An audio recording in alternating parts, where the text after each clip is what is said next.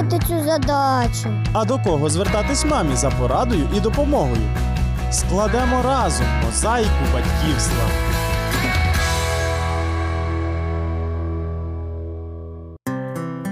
Мене звати Олена. Вітаю вас. Наша програма присвячена дітям. А хто найбільше хвилюється про їхнє здоров'я, радіє успіхам і зберігає перші листівки, малюнки і молочні зуби? Звичайно, мама. Це точно. Повноцінне харчування, ранній розвиток, чистота у домі, звичайно, дуже важливі для дітей, але найбільше їм потрібна життєрадісна і здорова мама, яка буде з ними ще багато років. А тому зараз ми приділимо трохи часу саме здоров'ю жінки. З нами у студії лікар-онколог Георгій Михайлович Піневич. Вітаю вас! Вітаю і вас. ми будемо говорити про профілактику онкологічних захворювань у жінок. Георгія Михайловичу, я знаю, що ви уже 35 років працюєте лікарем-онкологом. Яку ви спостерігали динаміку розвитку цього захворювання серед населення? Ну, динамика за последние годы, к сожалению, неутешительная. Если взять женщин, которые заболевают раком различных локализаций, то, к сожалению, в этом году мы вышли на первое место по заболеваемости рака молочной железы. Свыше 60 человек на 100 тысяч. То есть это рекорд за последние 30 лет. То есть хотя бы по этой одной цифре можно сказать, что тенденция неблагоприятная в перспективе. Скажіть, а які є провокуючі фактори у появі цього захворювання? Дело в том, что основа этого заболевания – это выраженный предраковый фон у современных женщин, который достигается э, нарушениями развития, во-первых, то есть наследственным фактором очень сильным, низким количеством родов, э, нарушением баланса эстрогена и прогестерона у популяции женщин за последние 50 лет. И все это дает э, нам возможность говорить о дальнейшем наращивании этой патологии. То есть предупредить каким-то способом это невозможно. Предраковые заболевания можно лечить, но само генетическое предрасположение коррекции не поддается. На е, спадковість ми не можемо вплинути. Не можемо. На можливо на зовнішні е, зовнішнє середовище теж. А що залежить від нас? Ну, от нас, во-первых, во-первых, э, правильно себя вести, начиная с рождения, и сколько нам Бог отпустит жизни. Що ви маєте на увазі? Первое. Для профилактики рака у- в женской сфере, как гинекологии, так и молочной железы, важно начинать правильный образ жизни. То есть достаточно ранние беременности, так же, как и поздние, негативные. Ранняя половая жизнь, поздняя тоже имеет свой негативный фактор. Дальше предраковые заболевания. Если взять средние статистические данные, то э, Серьезный процент женщин имеет э, заболевания дисгормональные. И серьезный процент имеет э, заболевания, связанные с расстройством женской половой сферы. Скажем, дисплазия шейки матки. Это последнее время БИЧ, который лечит множество гинекологов. Результаты есть разные. Но это тот именно фактор, когда рак с огромным м, э, удовольствием возникает на уже поврежденной, подготовленной для этого дела э, эпителии. И Скажіть, а возникает- скільки часу має пройти е, з тих пір, як дисплазія з'явилася, щоб вона перейшла у рак? Ну, по статистике, средняя продолжительность экспериментальная от 4,5 до 6 лет. Скажіть, а як часто потрібно відвідувати гінеколога для того, щоб ну, передбачити і уникнути таких проблем? Раз в 3 года – это минимум. Ні, мінімум. То есть ск- доказано, что раз в три с половиной года шанс э, возникновения рака имеет. То есть раз в три года – это минимальный срок, а вообще раз в год. Ви сказали, що зараз чемпіон по раковим захворювань це е, саме рак молочної залози. І я знаю, що зараз є дуже багато схем самообстеження. Наскільки воно ефективне?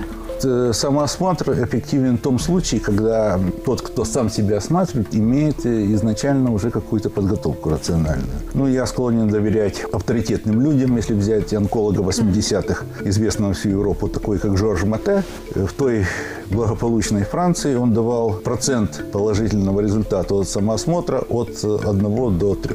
То есть на популяции, скажем, той старой доброй Франции это практически ничего. То есть рассчитывать на самоосмотр нам не приходится. Ну це означає, що жінки просто не оглядали себе, чи просто вони оглядали, але воно ніякого результату не приносило. Нет, результат может быть, но, к сожалению, женщина увидит у себя рак уже, извините, в далеко зашедшей стадии. То есть вторая стадия рака – это на сегодняшний день это э, критерий пограничный. То есть ничего хорошего от второй стадии в перспективе нет. А які симптоми е, мають змусити жінку уже терміново звертатися до лікаря? Ну, симптоматика, к сожалению, которая заставляет женщину обратиться к врачу, это уже симптоматика развитых форм опухолей. к Тобто це сожалению. вже запізно, так? Да, поэтому мы люди современные, и передача ваша должна ориентировать людей на то, чтобы задолго до появления любой симптоматики нормальная женщина имеет своего врача по всем сферам и ходит к нему регулярно. Это единственная возможность пре- профилактировать или выявить опухоль на ранних стадиях. То есть, естественно, врачи должны быть высокими профессионалами. Дилетантизм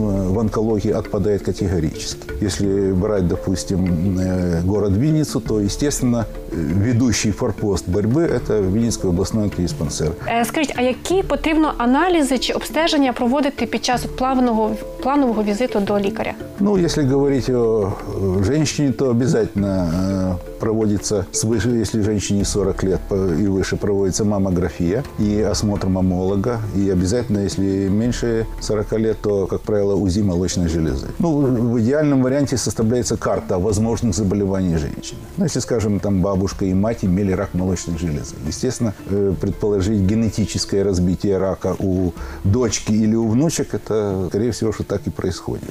Поэтому такие женщины должны знать об этом и обследоваться, скажем, э, гораздо чаще, чем другие. Ну, І ба- і набагато раніше починати ці Да. огляди. То же так? самое по поводу женской половой сферы. Есть и заболевания, которые э, провоцируют развитие рака, которые являются гормонозависимыми. Ну, есть сочетание заболеваний. Скажем, такое неприятное сочетание, как псориаз. При этом заболевание, шансы заболеть у женщин гораздо более высоки, чем у не имеющих этого сопутствующего заболевания. Е, Георгія Михайловичу, а існує думка, що ерозію шийки матки краще лікувати вже після запланованої вагітності. Що ви скажете з цього приводу? Сложный вопрос должен рассматриваться конкретно в каждом случае гинекологами, да. Хотя эрозия на фоне беременности с- известны случаи, когда она может очень легко озлокочествиться и перейти в рак. Поэтому с эрозией метод э, упорной эрозии, не поддающейся лечению, это считается предраком и, естественно, э, выполняется или диатермоконизация шейки матки, вот, или криодеструкция, ну, есть различные способы. А що найкраще спрацьовує у попередженні онкологічних захворювань? Здоровый образ жизни. Не пить, не курить, питаться нормально, то есть н- не вводить себя в рисковый диапазон питания, то есть генетически модифицированные продукты. Ну, чистый вариант вегетарианства. Даже если говорить о развитии опухолей желудочно-кишечного тракта, есть такое мнение, оно ну, несколько всеобщее, но раньше говорили так, если бы мы не кушали мясо, так, то не имели бы рака желудка и рака ободочной кишки. Ну це серйозно. Да. То есть, если правильно питаться, в какой-то степени можно да, избежать многих неприятностей. А якщо виявити рак на ранніх стадіях, які тоді є шанси на одужання? Если выявляется первая стадия, скажем, рака кожи, так, то практически стопроцентное излечение. Кроме меланомы, есть такая болезнь, пигментное пятно, вы знаете, практически стопроцентно. Так, если брать рак молочной железы, все зависит от гормонального фона опухоли. Но тоже, чем раньше стадия, тем шансы приближаются к 80-90%. По гинекологии то же самое. Не Если- все так погано, саме головне Да, це вчасно. единственное это рак шейки матки. Там из-за очень, м, скажем так, невероятно массивного кровоснабжения матки считается, что первая стадия – это та стадия, которая максимальная для эффективного лечения. Скажем, стадия 1Б2 – это уже надо ставить знак вопроса. Георгія Михайловичу, ну ось ця перша стадія.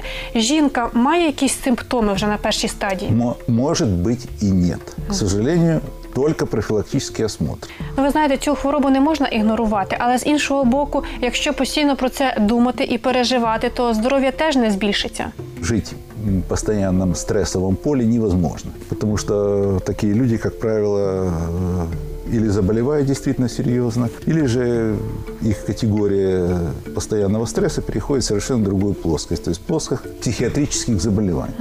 Поэтому надо жить весело, полной жизнью и не думать о плохом. Мати оптимізм у да, серці, так? Оптимизм, а с оптимизмом можно прожить какое-то время без болезней. Георгія Михайловича, я вам дякую за розмову і бажаю усім нам міцного здоров'я і дбайливого ставлення до нього.